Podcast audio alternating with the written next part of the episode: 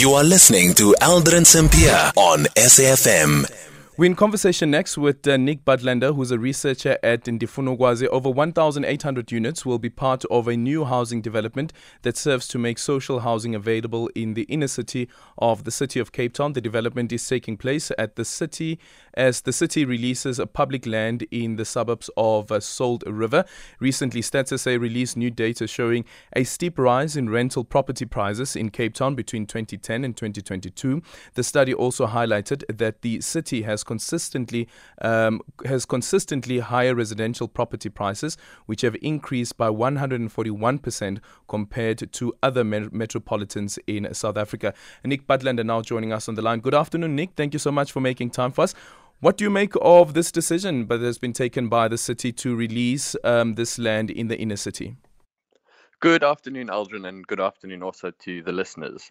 So, we wholeheartedly welcome this decision that's been taken by the city, and we're very, very pleased to see some long overdue progress on social housing and other forms of well-located affordable housing.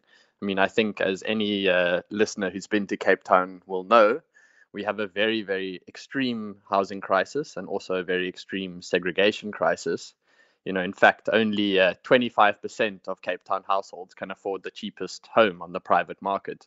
So we really, there's a massive need and a massive demand for affordable housing, especially in well-located areas. So from our perspective, it's great to see the Pickwick site finally reaching the stage of land release.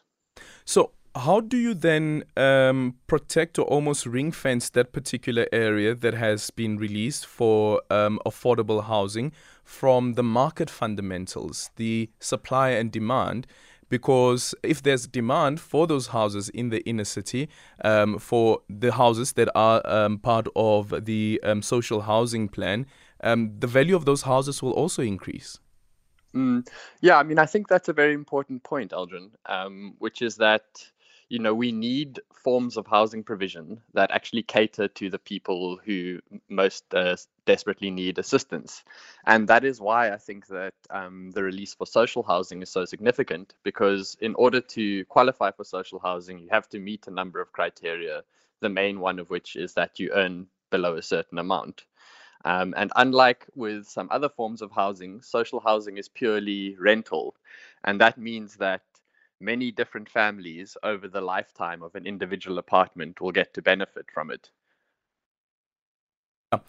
But again, for me, it doesn't address the issue around the cost, because remember that with the market fundamentals, the property value is going to increase of those social housing units that have been made available. So how do you protect that? Is it possible even to ring fence it? Yes, the social housing units will be 100% ring-fenced. There's no risk that they will end up being rented to other people or that the price will go up in line with market fundamentals, because it's a subsidized housing program. And legally, the social housing providers can only actually rent out those apartments to people that qualify. And I think that that's one of the reasons that we have pushed so hard for social housing, is because as soon as a housing unit is subject to the forces of the market, especially if it's in a good area, then it ends up being beyond the reach of so many people. Like I said at the beginning, only 25%, that's only a quarter of Cape Town households, can afford even the cheapest home, in the most peripheral area. So things like social housing are absolutely crucial, because they are exactly, they are ring-fenced and they are designed in such a way that they only cater to people who earn certain incomes. And any plans that you know of, perhaps, that the city has to have more programs like this nature and releasing more land? Yes, I think that again, credit is due to the mayor, that there has actually been quite a big uptick in pieces of land that are being prepared to be released for development as social housing. But what I will say, and what I think is very important to state, is that Pickwick was actually first proposed as a site for social housing all the way back in 2008. And it's taken, almost 20 years to get to the point where we are now, where it's being released. And I think it's important also to kind of draw the distinction for the listeners that there's a difference between the land being released and the land being developed. The land being released is a very, very important first step, and no development can take place until it is released. But then there's another whole host of challenges that the city will have to work through when it comes to actually getting these homes built and getting construction completed. And also, you know, given the sort of scale and intensity of our housing crisis, it's also a matter of extreme urgency.